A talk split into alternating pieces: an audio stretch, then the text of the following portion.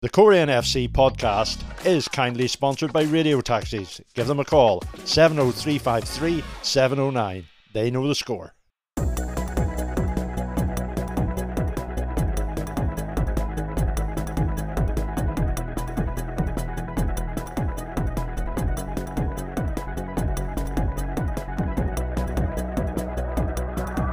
Hello.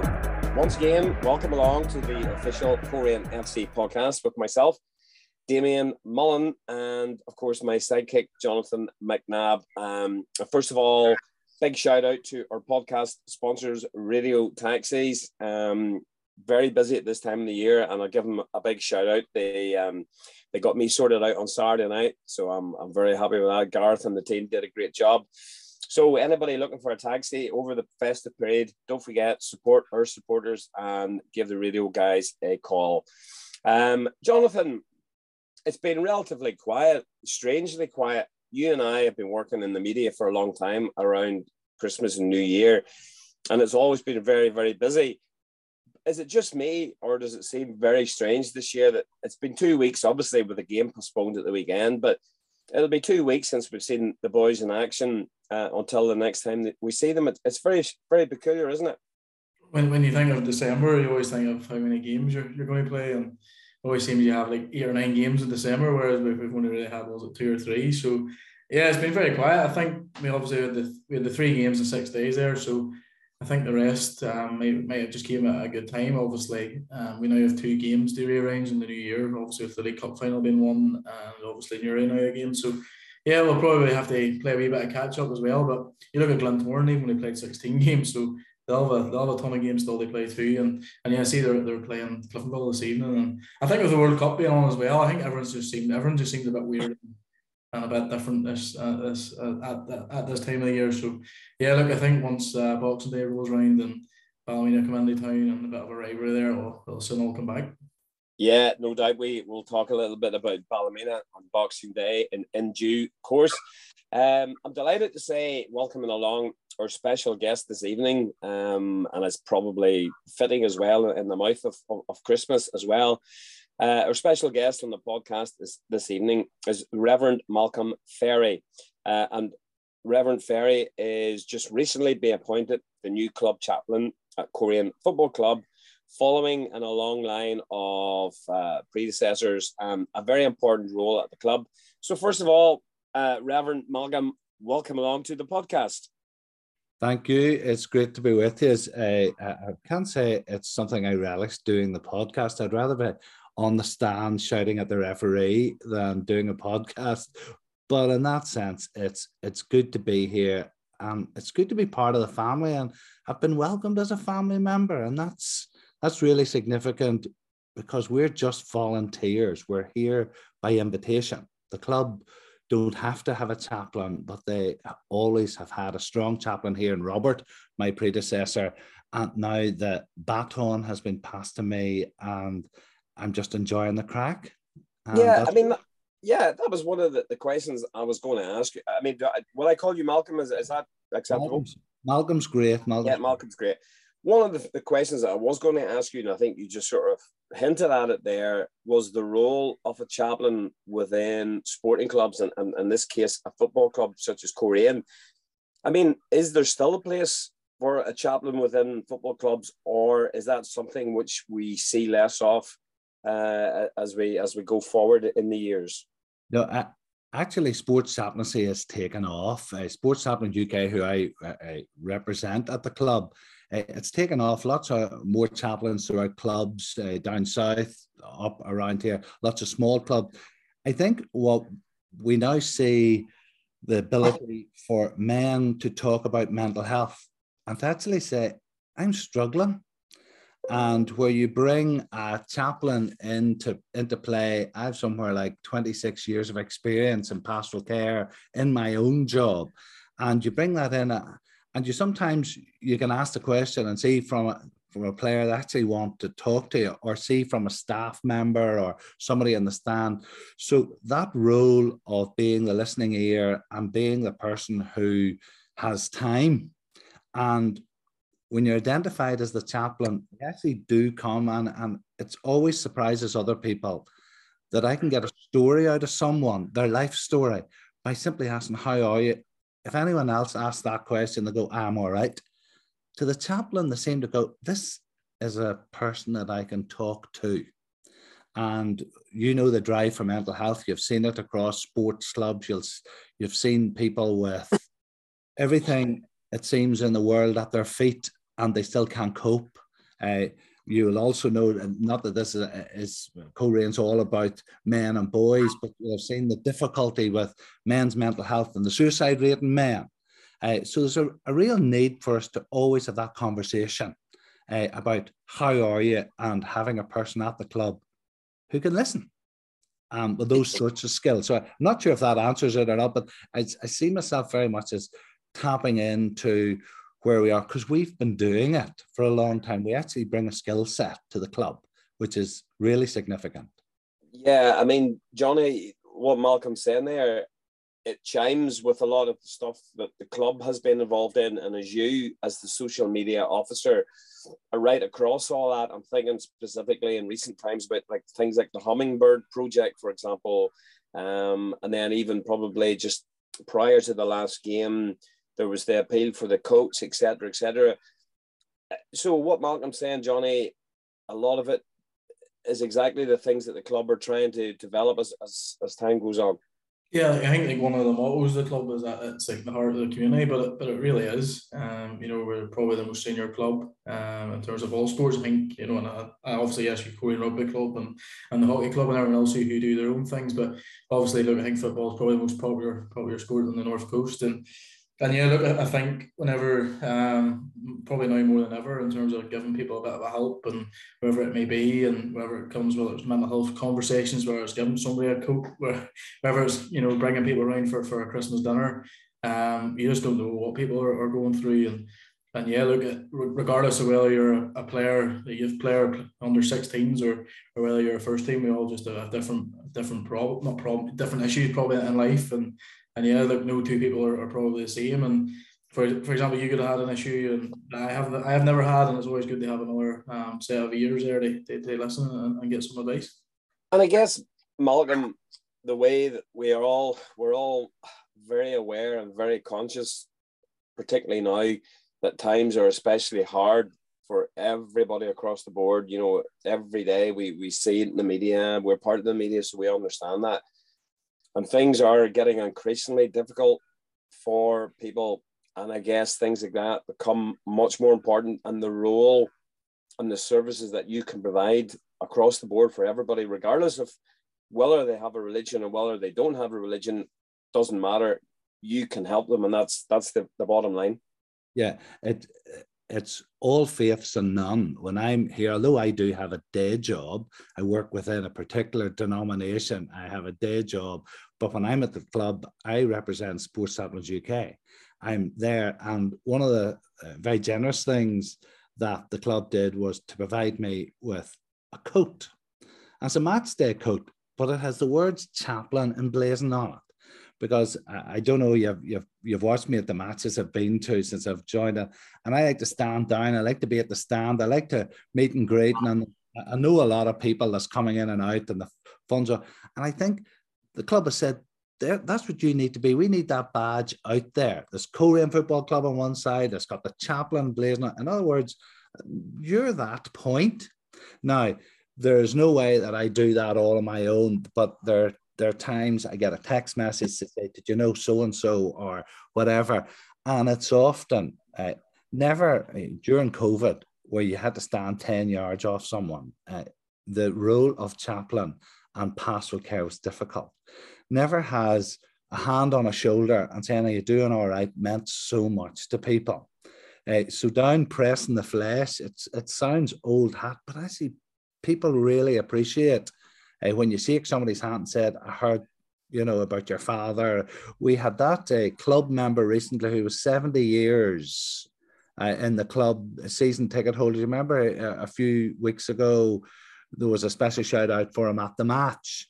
Well, his son was in the boardroom, and I got a chance to say to him, just talk to him. And I think he just really appreciated somebody was there with a faith perspective, not that that was what the conversation was about, So I think we can tap into that. And sometimes a problem shared is a problem half for them.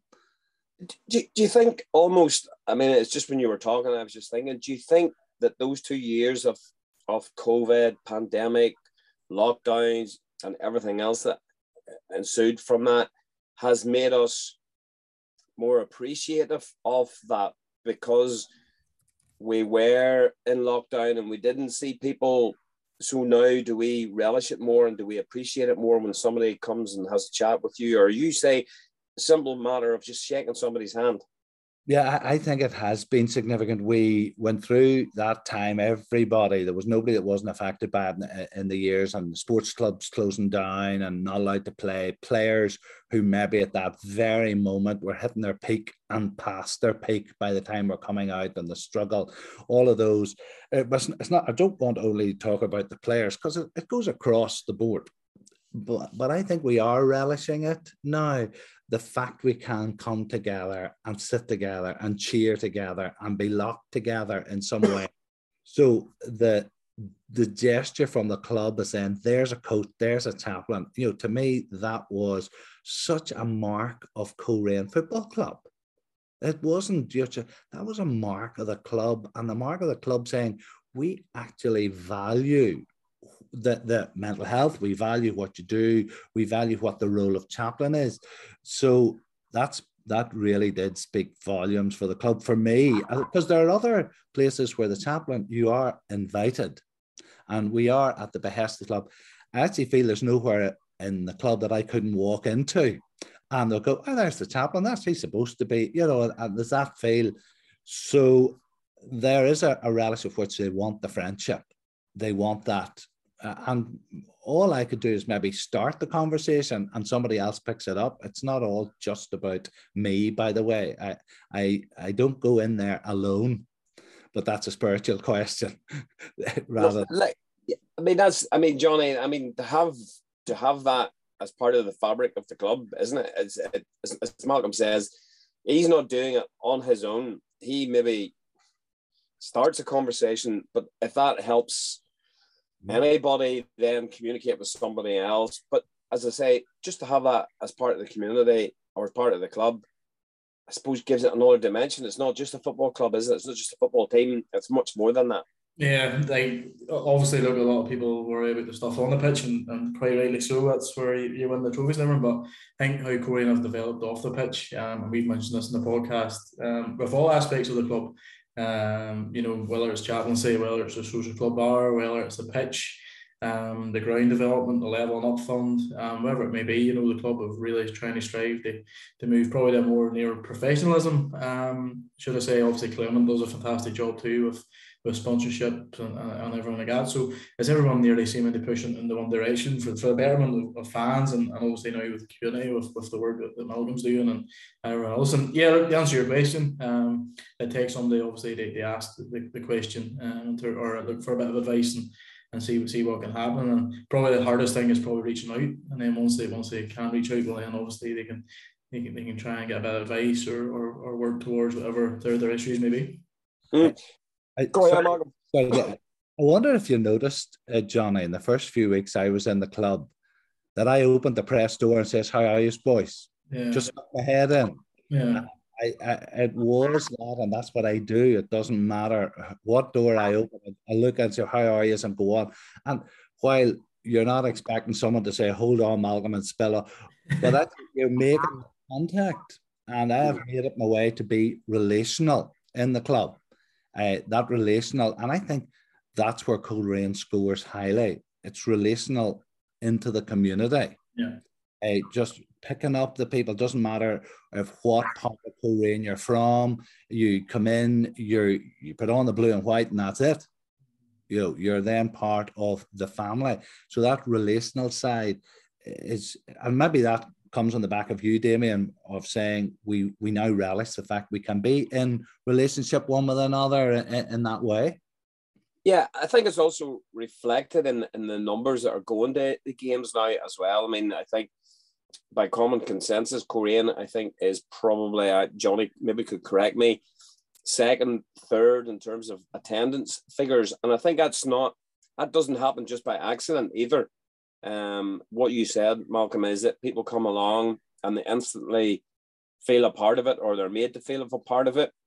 And also, when you talk to some of the, when you talk to the players, and particularly the new players as well, and they've maybe been here a few months or whatever, um, and one thing that they'll all say is that it's like a family club. They feel comfortable here. I mean, Johnny, I think you did maybe a piece on Conor McDermott recently, and, and, and Conor had said something along the lines that, you know, he was enjoying his football probably as much as ever he had done, because, and he's only, like, let's not forget, he only came in the summertime, which is only a matter of months ago, but yet he's been made to feel welcome, and arguably he's probably playing some of the best football of his career at this minute.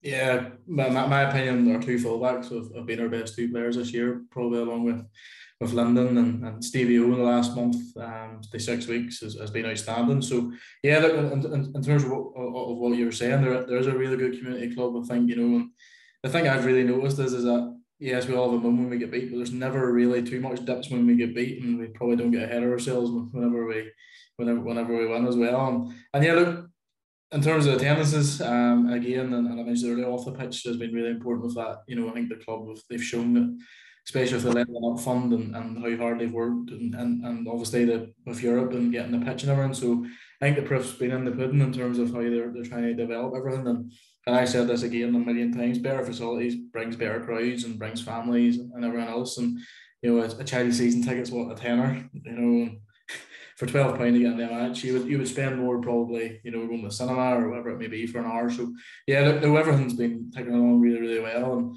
along may it continue. And I know obviously the Level Up Fund now has been deferred and, until the end of January. So um, as I've said there, a few people, no news is, is good news, and just fingers crossed that we can we can just get lucky and and and and, and, and get the money. Uh, that, that's that's where the bit of praying comes in. But uh, I've got to ask you, Malcolm, is that my job? Yeah, you mentioned about your coat, and it's got Chaplain, obviously, emblazoned on it. How does that affect you when you're watching a football match, when people know that you're the chaplain? Say things are getting hot and heavy on the pitch. I mean, are you disciplined? Can you watch the match and control yourself enough? I am. I, I was going to say that having watched just from the start of the season, and I sort of been interested, and then all of a sudden against Glentoran, the gloves come off. And it just seemed to go to bare knuckle fighting at that point on the pitch, metaphorically, but it was surreal. Yeah, I I get a real buzz out of football. I, I do get a buzz out of football. I say it's been always part of uh, my growing up. It was part of the connection I have with my son. So football was always, we text ourselves through matches when he moved to England. We did, I watched him play, you know, just all the things. So I can't control myself. I reasonably well, and uh, I I call it industrial language around me.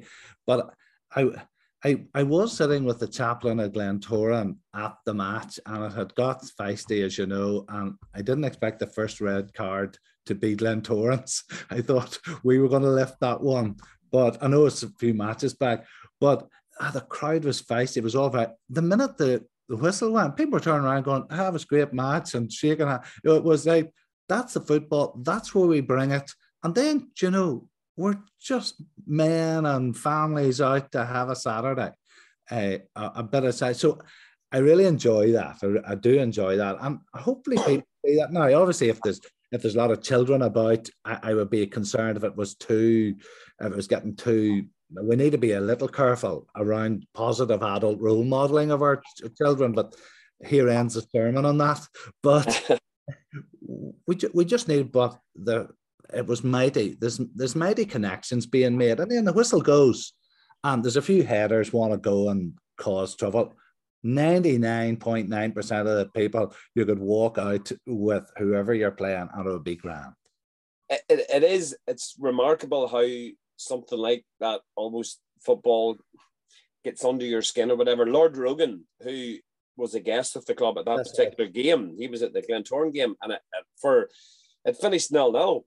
And when you think about a nil nil game, you don't think, well, it can't have been much of a game. But you've talked about it. Anybody that was there, as you say, it was a real bit of an arm wrestle. Lord Rogan was at it, and I chatted to Lord Rogan after the game. And obviously he had just come, and um, and he said by the last ten minutes, he was just like, we, we can't concede now. We can't concede now. So he just, all of a sudden, the, the, sort of like the, the drug got into him, and he was now a bandsider, and he was like, we've got to hold on. And almost football, like what we were talking about earlier with all the problems, this society and everything, football is almost like a release now for everybody, or for some people, isn't it? Yeah, I, I think uh, people say, oh, Mal, uh, you know, do you not have enough to do? Because, as I say, I do have a day job. I said, actually, Coleraine Football Club, and I remember saying this when I spoke to the board, that is my hobby. It's where I go to shout at the referee for ninety minutes and come back. And, I, and actually, I do make it my business to shake hands with the officials before the match uh, and wish them well. I say, I'm the chaplain, and I wish you well for the game. Let's have us talking about the football, not the officials. Because I always think of a match, if you don't notice the referee and the officials, you've actually watched a great match of football. Uh, so I do make them aware, because who would go into the Lions Den as an Irish League referee? So they need some friend somewhere in the ground and to shake their hands. I think that's another role a chaplain can do. You know, it's something. But uh, no, it was special. That night was special. Never, as I say, never having put a, a hand on any team up to that point. And then it just take off, and it was a great game. Great game. I mean, I was looking earlier before you came on. I think you, Don- Donnock Moore, you were originally Armagh Diocese. Donnock that's Moore right. would be Tyrone. Yes, that's right. Yeah. Yeah. And then I'm just giving people a bit of a background. And then I think you you went to Strom and became a teacher, and then you worked, and then you went to theological college, et cetera. Yeah. But you're presently, just to give people a bit of background about yourself, you're based in Accordon in Port Stewart. Is that correct? That's right. The big church at the top of the diamond. Yes, it's best, a, it's the best site in the world. It's a very imposing church there, just as you yeah, come into beautiful. the diamond, isn't it? It's beautiful. Good people. Good, good, people.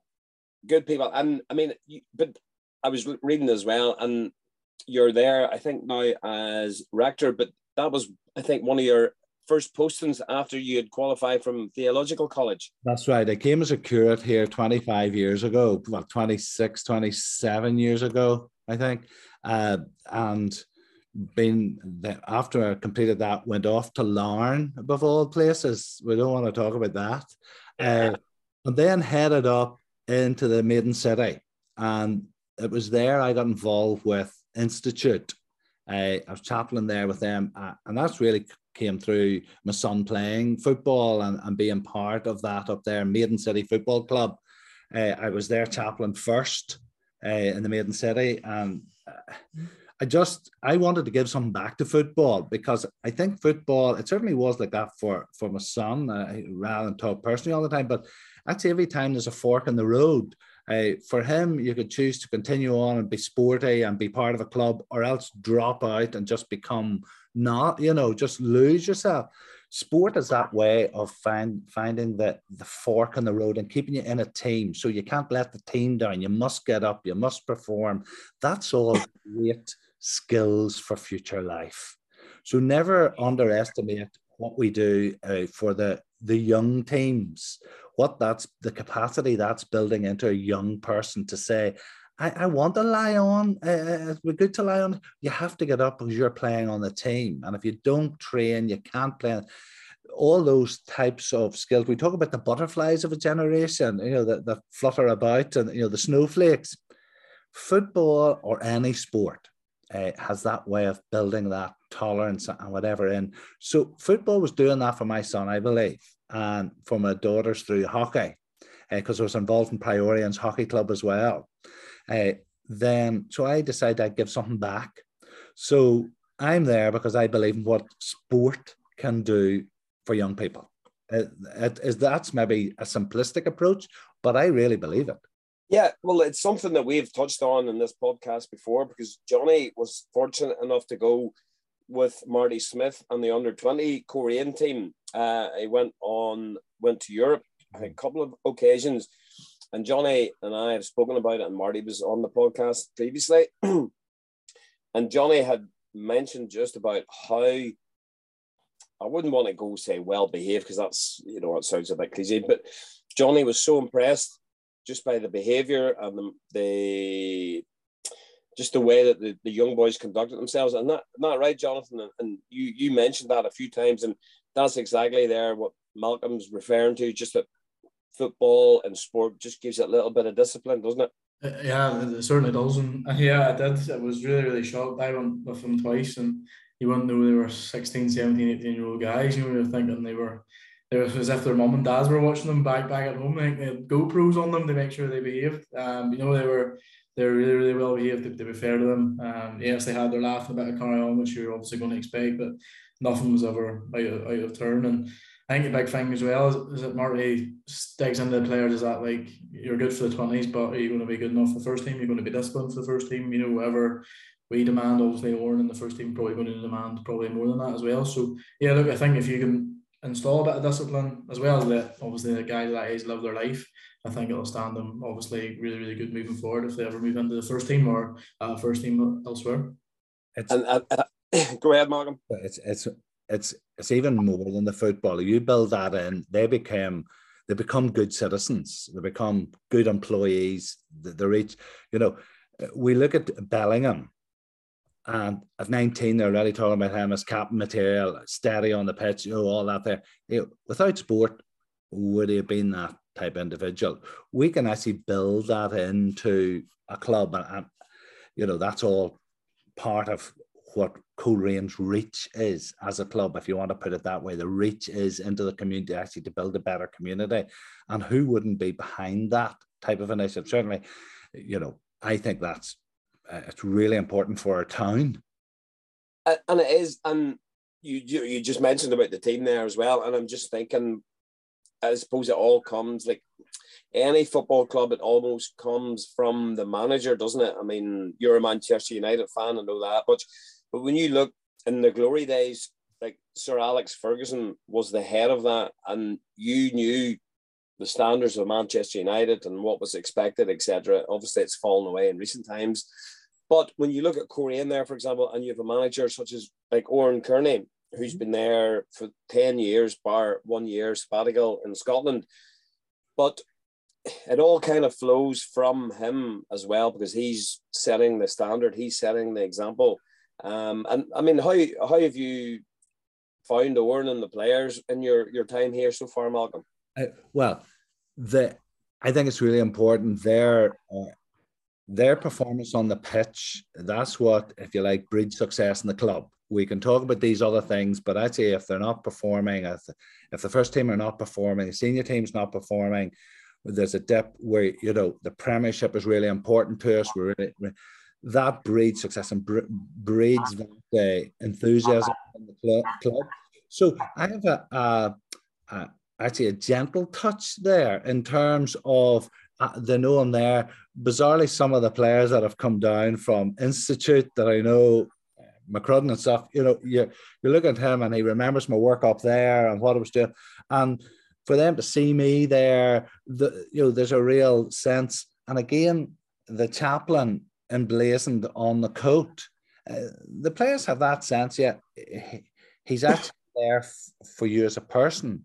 Uh, I, I think that's something that can be developed. I really think it's something that can be developed, but it has to be developed in hand with, you know, the manager's a job to do. He brings strong leadership, and we actually need that strong leadership. Uh, you need to be able to drop your best player. Who would drop Ronaldo? A strong manager would drop Ronaldo. And it, whether that's, you know, Oran has to make those decisions, whether we as, you know, outsiders looking in, uh, and that's what breeds a strong manager, and we need that. I think that brings success. And it's it's it's a big call, isn't it? I mean, Johnny's a, a, like yourself, a Man United supporter as well. But uh, Malcolm's right. You need leadership, strong leadership. Fergie had it when he was there. People didn't step out of line. If they did, they were out of the club. Um, and that's but. It's it's finding that balance, isn't it? It's having that strong leadership, but also that soft touch or that understanding or the empathy as well. Yeah, well, you know, I've spoken to the the former chaplain of Manchester United. He's come over and done a few things with Sports Chaplaincy, and you know, I remember him talking about, you know, you looked on the pitch at that stage, Pogba could rule the world at that stage. I said, well, what do you see? The T V uh, shows him, you know, superb athlete, uh, everything at his feet, but it doesn't reflect that maybe his wife and family aren't settling. The children aren't happy at school, so he was going in off the pitch to find. So I suppose the question I actually asked our players, if they're out sick, I always say, how's things at home? And I said to one of their, one of their wives recently, how is he at home? Because usually you can find a mood, ask the person who lives with you, don't ask yourself. And again, by simply opening that conversation, that was enough for us to have. But the the chaplain of Manchester United would, would have talked about his role. And Fergie always recognised that. And actually when Mourinho came on, he asked who the person was. He says, that's the chaplain. And he, he reported, said, well, he must be doing a good job of just keeping there. Uh, no, it's, it's actually vacant at the moment. So just in case I get a call, boys, you know, that would be... There you are. That, that, you know, that, that would be it. Once, once they hear this podcast now, they'll, they'll, be, they'll be giving you a call. Yeah, they, they might. No, but... you, you, you'll, you'll want that job, and, and Johnny will want the media job over there, you'd be. You'll both be going. Hand in hand. Yeah. Well, they do surround themselves with some very good Northern Irish talent over there. That they, they have, if you notice some of the United podcasts, is that girl, if Northern Ireland does, does a lot of the United uh, stuff as well. So, you know, we would be welcome over there, I'm sure. But I, I'm not holding out for it, boys. I'm, I'm, the Bandsiders is fine for me. Bandsiders will do you for a, for a little while. Just yeah. in term, just in terms of religion in general, because obviously I mentioned at the start, and we're in Christmas week, um, one of the main celebrations within Christian religion. I'm just interested, Malcolm, where religion is at the moment, because there's obviously this long-running argument where religion is maybe not seen as important in society any longer. It's becoming a more secular society or whatever. But just in general terms, I mean, what's your feeling on that? Is is it still as important to people as it was? Well, do you really expect me to answer it any other way than it is important? Now, thanks for the lead-in. Uh, This is this is this is for you to get a wee ad in for your this is, Christmas well, services. Well, they're there. You know, well, funny. The the Christmas season in, in this hemisphere always happens at the darkest time. It's the shortest day, the twenty-first of December, which is tomorrow. Shout out to my wife's birthday. Uh, happy birthday. Happy birthday. That'll, that's the present sorted. Uh, so the, there is a, uh, I think this is the darkest time of the year. And churches like never before have to show light and hope. And we look at what society said, and there needs to be light and hope. It's actually not much different than when uh, two and, uh, two thousand years ago when Christ was born, when the Romans, there was a census, there was political upheaval. It doesn't seem we've learned much in the last intervening two thousand years, because we find ourselves up. But there is a time at this time of year where people will find the darkness of uh, where we are, but the darkness in their lives, the darkness of the media. Because sometimes, and here's a wee shock for you, Johnny, and media people, that if it if it if it bleeds, it leads. You know, you want to cover the bad story, not necessarily the good stories, but maybe that's unkind. So maybe families this year are facing into Christmas that are, they've lost a loved one, they have maybe lost their job, maybe they see their disposable income drop. They're they're feeling the darkness around them, and they're wondering what the Jan- January uh, bills are going to be like. Well, church is the one place where you can guarantee to find hope, and the hope and light, uh, that the light of Christ born at this time, uh, that sense. Actually, our Christmas Eve service at six o'clock, we're, we're using a Moravian church tradition of a Christingle, which is this thing you can look at. Obviously, it's, they're using the shape of an orange and a light and an orange to represent the world. It's a Moravian church tradition, but it's about being light bringers and hope bringers. And churches can bring that hope, because I do believe, and, and you wouldn't expect me to say anything else, that Christ is the hope of the world. And he's born into God with us at this time. Uh, so in the darkness, there is hope. And that's really, really important for me to bring hope. And some people say, isn't the world an awful place? I don't, Well, no, I know some fantastic young people that are going to come through and do amazing things, just try and save the environment. And there's young people. So I do actually, I'm a half full sort of guy. I'm a hope guy. And uh, I, I, and I like the, that that comes out when I'm in chatting to people, that they say, well, we have all faced quite difficult times. Uh, so Christmas is about hope. It's about light. And uh, oh man, here ends the sermon, boys. Well, I would I would just back that up by saying the only hope that Johnny probably will have from Boxing Day is that Coleraine will beat Ballymena. Well, I was down at Ballymena. I was down at the at the, the first one. Which game? The the cup game or the league game? Uh, well, two nil. Did we lose it in the last minute? Or was it yeah, yeah, the league game. The yeah. league game.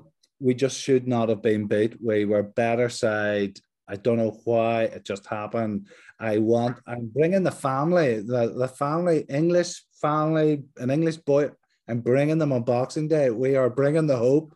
For that's going to be, that's going to be an eye opener. Yeah, I, I did bring, I did bring him to a Northern Ireland match. So he's, he's been in the, he's been in the cop uh, down in Windsor. So I, we're, we're bringing hope for the game against Ballymena. Oh. Listen, I mean, Johnny and I, we still talk about that Ballymena game, and we still wonder how we lost that game, because we, Coleraine, should never have lost that game. And not only it would have been bad enough, you know, a one one draw, but then to lose it, I think Ross Redman, and the manner of the defeat, Ross Redman with a last-minute free kick. So, I mean, Johnny, revenge is very, very uppermost, maybe not in the player manager's mind. They might not say it publicly, but in terms of you and I, can we say that? We'll be looking for three points in Boxing Day.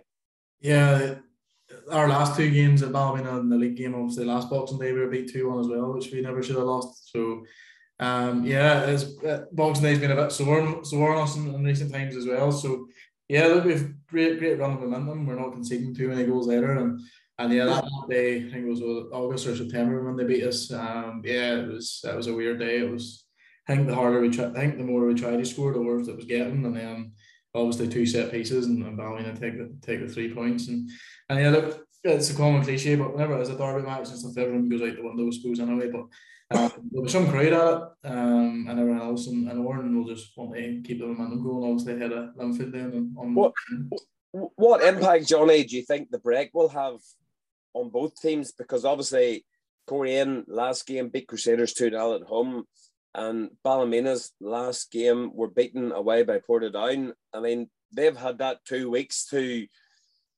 think about it, and you know, after a defeat, players and managers will tell you they just want another game as quickly as possible to get that out of their system.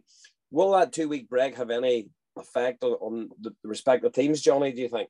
Well, I think both teams naturally should be definitely a wee bit more sharper and a wee bit more fitter and, and more refreshed. Um, I was actually at that Portadown game against Ballymena, and, and Portadown could have been three nil up at half time. Um, so it's one of the ones where, like Portadown, obviously they, they lost the points against Newry, so I think their sleeves were up even before the ball was kicked. Um, if you can keep David McDade quiet, I think you stand yourself in really good stead, and, and obviously they're, they're great from set pieces too, with Ross Redman and I think is it, is it McGrory can hit them as well, and Steve McCulloch. So they definitely have people that can, can cross the ball into the box. So if we can keep it out of our net, um, at nine times out of ten, I'm always confident that we can get one at, at the other end. So in terms of your question, I, both teams should be fitter, but it's Boxing Day anyway. Uh, everyone will be up. The, the fans will be trying to shout off their, their Christmas dinner. Uh, and I'm sure there'll be lovely expletives said to each other in the stands, and, and families will be out and everything. So yeah, look, it's going to be it's one of the things that happens every year, and, and it's great.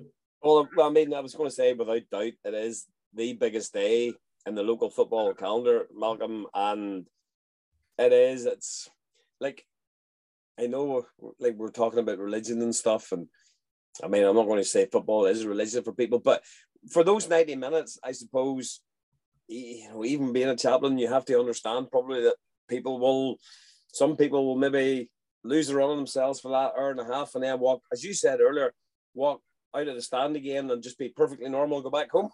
Yeah, uh, that's that's certainly it. I, I, I think that's part of the passion. If you don't have that passion, why would you turn up? It's like there's an opportunity. You know, you know, I could sit up behind the glass and look out out of the academy suite there, or whatever that that thing.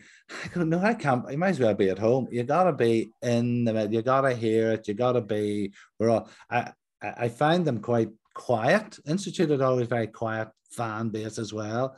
Uh, then there gets a wee spark. If a player can spark the fans, we do become the next man, the extra man. Uh, we saw it actually in the World Cup. Oh, I like to mention World Cup. Apparently, it's mm-hmm. just I, I had Argentina in a sweepstake, and when I went to collect my winnings, do you know what it was? My winnings was bragging rights that I just got the right team, which wasn't much good. Uh, Argentina fans, they were the extra man the whole time. And Coleraine really need to, on Boxing Day, be the extra man and then some. Yeah, that's so true. I mean, I was listening to some of the pundits talking, excuse me, and they were saying about the Argentinian fans and the players, and they were all, they were saying that there was times and, and you didn't know where the, the fans finished and the players started, and there was that synergy between the two of them. And that was even after they lost their first game. And it, maybe even because they lost that first game that it really prompted them to try extra hard. But it does show you the value. And Johnny, like we were up at the Cliftonville the League Cup semi-final, which Coleraine won on penalties, and there was no doubt that night that the backing that the Coleraine players got from the fans and the way I end that night helped them over the line in a very difficult match. It sure did, and the first thing that Warren and, and the players did was was comment on it and how good it was. And obviously twenty seventeen eighteen season where we, we should have won the league, they were unbelievable that year, and obviously helped us in the cup final. And, and yeah, look, whenever the fans are good and they really end, and um, maybe one or two pints been taken, I'll, I'll well I will I will call it one or two pints just um and get the singing going and, and everyone else. And, and yeah, look, as Malcolm rightly said, a good atmosphere will definitely help. And look, I watched the World Cup as well, and Argentina was my backing from the start, and their fans were every single game were amazing. Same with probably Morocco as well. But the Moroccan fans were brilliant too. So yeah, look, I, I don't think you can underestimate um, how good a strong backing um, can be for your team. And, and Boxing Day won't be no different. But the, the Ballymena fans will be the same. That's for them. You know, it's coming down to their rivals. Um, Boxing Day too, and, and they'll want to create a bit of an atmosphere. So yeah, look, I love it. And you know, everyone chats about summer football and everything, but you know, for me, it's a no for me because these are the fixtures I like. And I like Boxing Day, and after eating myself to death and Christmas Day, and then getting up and, and going to a football match and Boxing Day, I think if you take it away, uh, it's not for me, to be honest. We, we've we've already planned the Boxing Day Christmas dinner and a sandwich to feed ourselves well up before going in. So that's the stuffing and everything in it. We're, we're making the food and a sandwich. Yeah, yeah, turkey and stuff and sandwich until from the twenty-sixth to probably the twenty-ninth of December. Then you get sick of it. But see, that what Malcolm's saying there, that's what sport and football in particular, because we're talking about it this evening, is what it's all about. You're all going as a family. Your friend or your, your family are coming with you from England. It's something maybe that they haven't experienced before. It's a local community. It's something you're all doing together. You'll enjoy it, and you'll take away memories from that. And it's happened so many times that people might go to a match and maybe not expect much from it, or whatever the case may be. And all of a sudden, it sows a little seed, and before they know it, they become regular attendees, and they just it gets into their blood. And that's how clubs survive, isn't it? How football yeah. and, and teams survive. That, that's the core. The core of any club, while I'm chaplain, I've seen, but the fans are really important. That we have a, a, a, I'm a volunteer at the club, but you look at the number of volunteers of that club that have found that from uh, Liz and Melody up making a cup of tea, uh, everybody right down. Uh, you know, you just look and say, they have all got the bug, they have got it, and they're there. And they work so hard, all the match play people. It's, it's a great, and it's great. It's a great atmosphere. It's a great atmosphere. And it is. We should never forget them. We, we we should be praising them up and down, fans and staff. They're so, so, so important to the club. And ultimately the players and the management too, because they're the ones, and you mentioned it earlier, excuse me, any club is really defined by its first team yeah. and their results. And I guess, I mean, for footballers, you know, we all, like, we're talking here and obviously about Christmas and, and about eating and, and, and maybe people having a drink or whatever. And that's not the case for the players. I mean, they have to be really self-disciplined, and they're going out on Boxing Day when everybody else is having fun, and they have a job to do, much in the same way, Malcolm, you have your job on Christmas Eve and on Christmas Day as well. Those players, and there's a pressure on them too as well. There's a pressure on them to perform and to get a result, because they've got several thousand people backing them and yeah. hoping and wanting them to get that result. I, I think sometimes the players almost forget the absolute privilege they have of running out onto a pitch, whether it's at Coleraine, whether it's at Linfield, no matter where, and they're, they're seventeen, eighteen, and they're running out onto a pitch, something that most of us didn't get to do, but would have given anything to have at that, and the crowd. And sometimes if, uh, if the players can sense that we're really privileged and we have all these people cheering for it, I think it lifts them. And that's where the, the the fans can be so important. And if you can remind them, you're actually playing, like we have in sports sometimes, and you see it in the Premiership, players who are playing for the pound, not for the badge.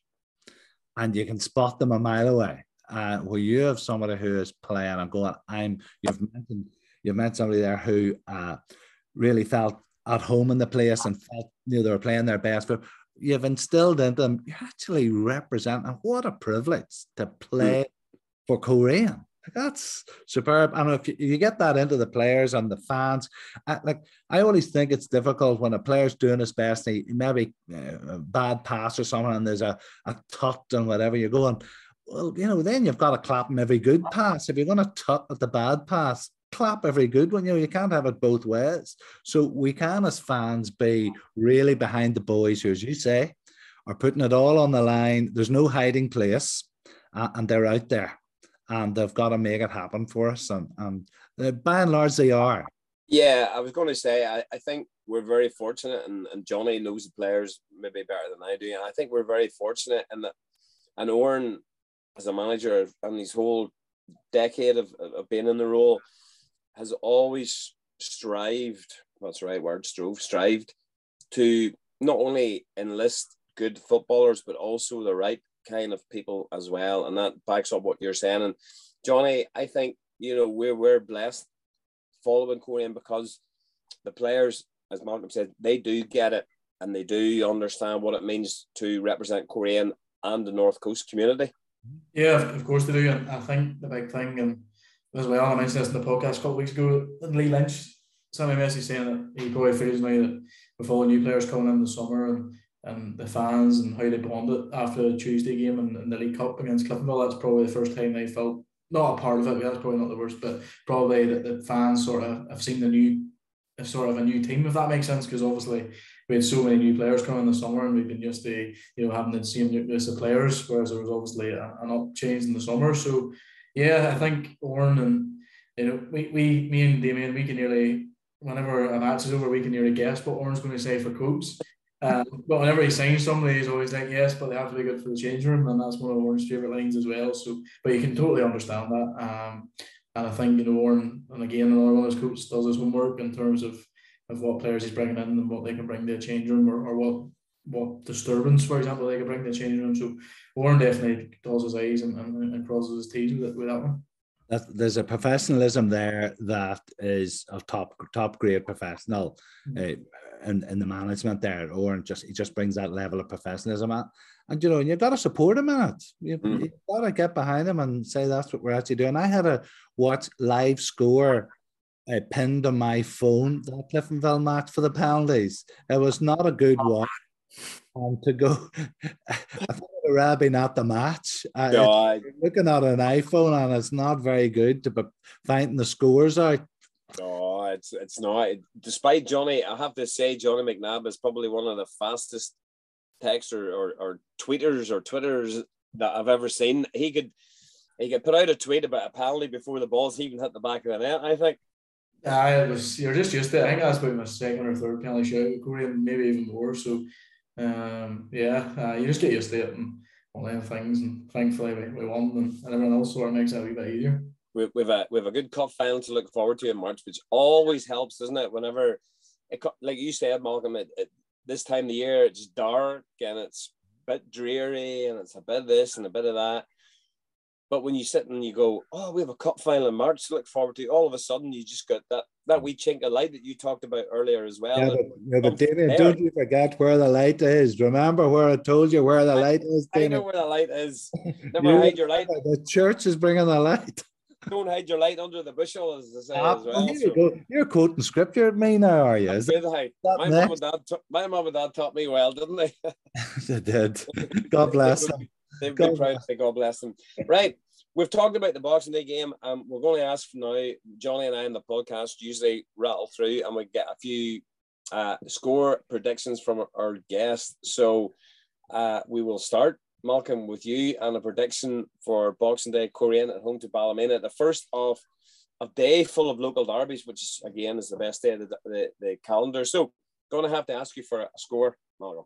It's two nil Coleraine, because I think they're up for it and up for it mightily. We like that. We like that positivity. Jonathan? Uh, I'll go I'll go three one Coleraine. All right. Oh, you're putting the pressure on me, guys. I said to somebody the other day, I can't remember who it was, and on the back of what we were saying about those last two games against Ballymena, like, we really, really owe them one. And I think hopefully Boxing Day is going to be, I'll go for four nil for Coleraine. Sure. That'll, that'll get people talking. I'll take it. Right, D J, how are you doing? Oh, D J, D J will be blanking me after the match, but sure, probably nothing new there. All right. Uh, also, the Boxing Day, uh, the big two, other than Coleraine and Ballymena, the other big two, Malcolm, Glentoran at home to Linfield. Now, obviously, Johnny mentioned it earlier, Glentoran play away at Cliftonville this evening, and that'll maybe have an effect. But I'll ask you for what you think, how you see that one going. Are they, are, are they playing at Glentoran? They're playing. Uh, it's at the Oval, yeah. It's at the Oval.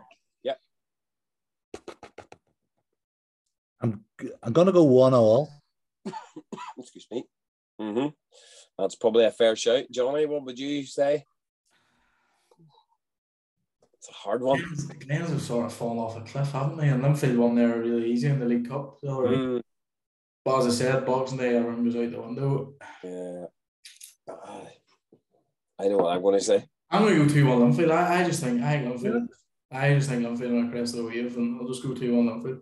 I'm going to go for a two two draw. I think it'll be a decent game, and I think a draw. I think. You know, I think I, I'm playing into the. If it wasn't Boxing Day, I would have went two two all draw. But I think Boxing Day, the pace might be a wee bit off. So yeah. I'm going Very good, very good. I mm, I think it'll be a decent game. I think it'll be a, uh, I think it'll be an incident pack game, that one. I just feel that, that that depending on obviously results tonight as well. If Glentoran lose tonight, that's that's a massive, massive game.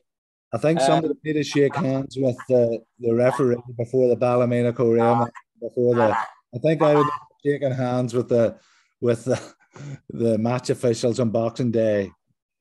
Well, as you say, always shake hands with officials because it's a hard job, and you know nobody else wants to do it. So, like, fair play. Anybody who steps up and does that job deserves respect. So, um, right, Glenavon at home to Portadown on Boxing Day. Um, Johnny or no, Malcolm, I'll ask you. Well, see, Portadown came out of the traps and got an early one against Cliftonville, and then obviously it went wrong. So uh, it'll be. two one Glenavon. Right. I think Glenavon is going to take it. Uh, Johnny and I have oftentimes in this podcast described Glenavon as it's as a team that you just don't know, don't know what you're going to get from them. And Boxing Day is probably a case in point. It's a game that you might expect them to win, but who knows what's going to happen. Johnny, you've got contacts down around Lurgan direction. What are they? Uh, no, that's it.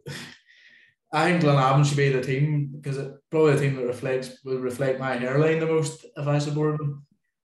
I actually fancy I fancy Portadown to beat them. I watched Portadown against Glenavon or against Ballymena and they were brilliant. Um, I, I just don't know what Glenavon will turn up. So I'm going to go for a wee shock. I'm going to go. I'm going to go three two Portadown. I'm going to go on that. Really? Five goals? Five goals.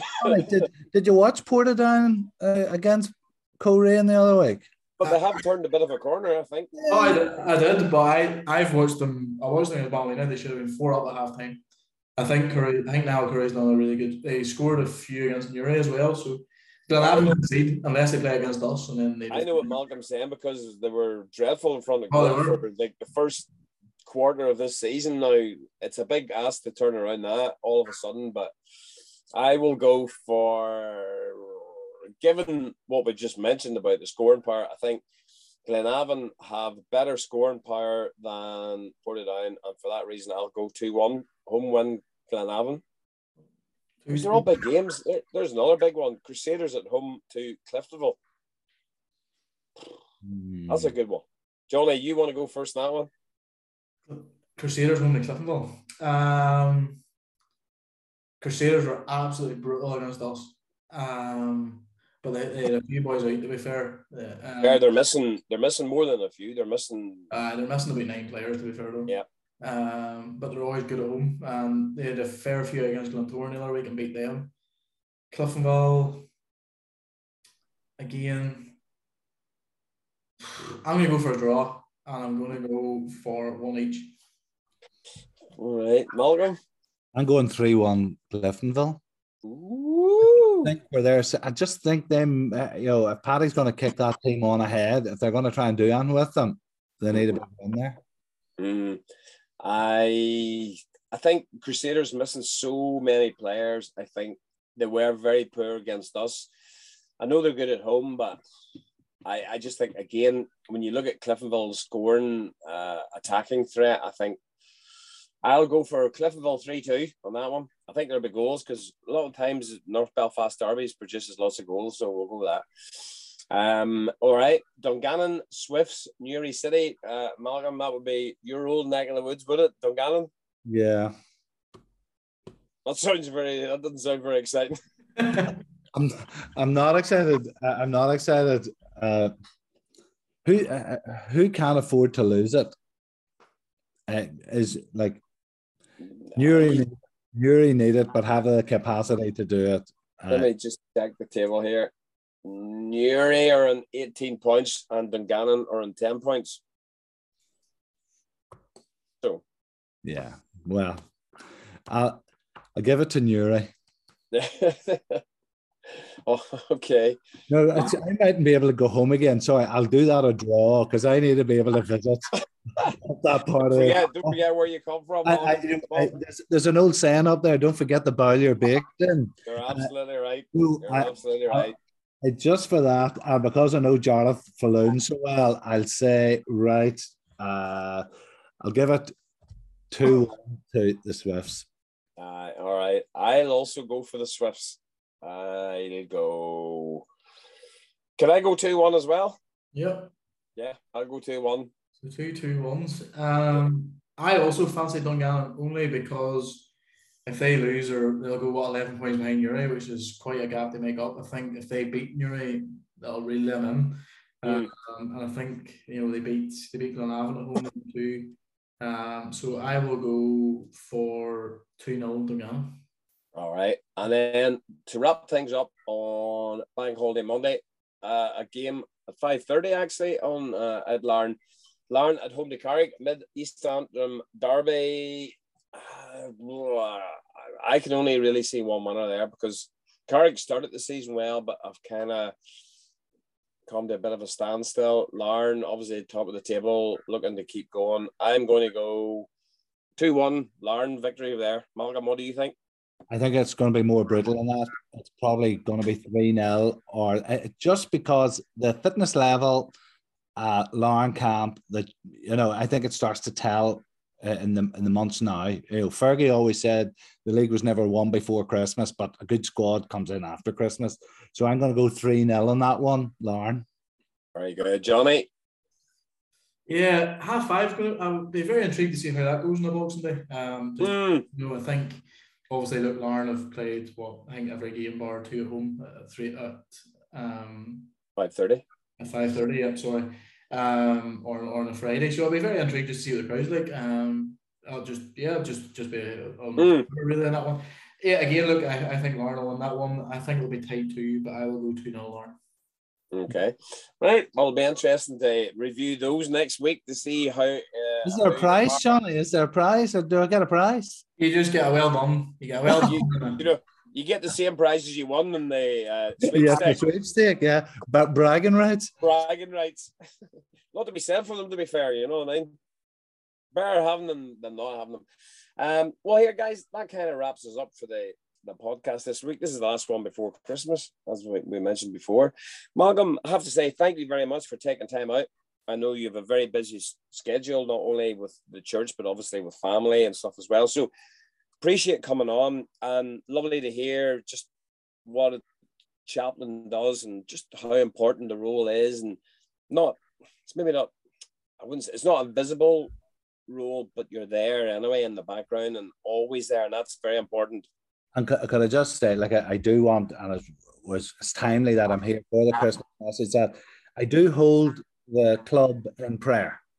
And I can never pray for results, but I can pray that we walk onto the pitch and we come off, we play the best player we can be, and we come off the pitch the best. And that's the same. You can be the best fan you can put, and that I will hold the club up in prayer uh, throughout this. And I really want to wish everyone a very blessed Christmas. And there's been some tragedies we've seen unfold in England where those uh, young boys was lost in a freezing lake, and, and you just wonder, uh, and we just don't want any of those sorts of tragedies around uh, for ourselves here.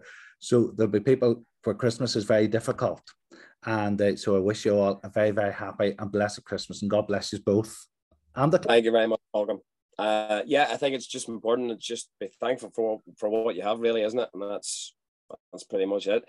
Johnny, thank you as ever for your contribution. Um, you'll be praying for a win on Boxing Day. I know that much. Having sat beside you in many a media box over the years. Yeah, plenty, plenty of prayer, and just yeah, just boy, I wish all the fans and viewers and listeners and everybody else a lovely Christmas. And yeah, we'll be on next week in, in terms of, of, of the new year. But yeah, it's flown in. Um, been a crazy sort of time up around Christmas, and we had a couple of parties there and everyone. That's just yeah, it's been it's been a weird sort of build up just with the World Cup and hardly any Korean games around this time as well. So that's yeah, um, yeah, I'm looking forward to a bit of turkey and a bit of gammon now, and, and eating myself um and the sleep and, and on uh, Christmas Day afternoon, I'm sure.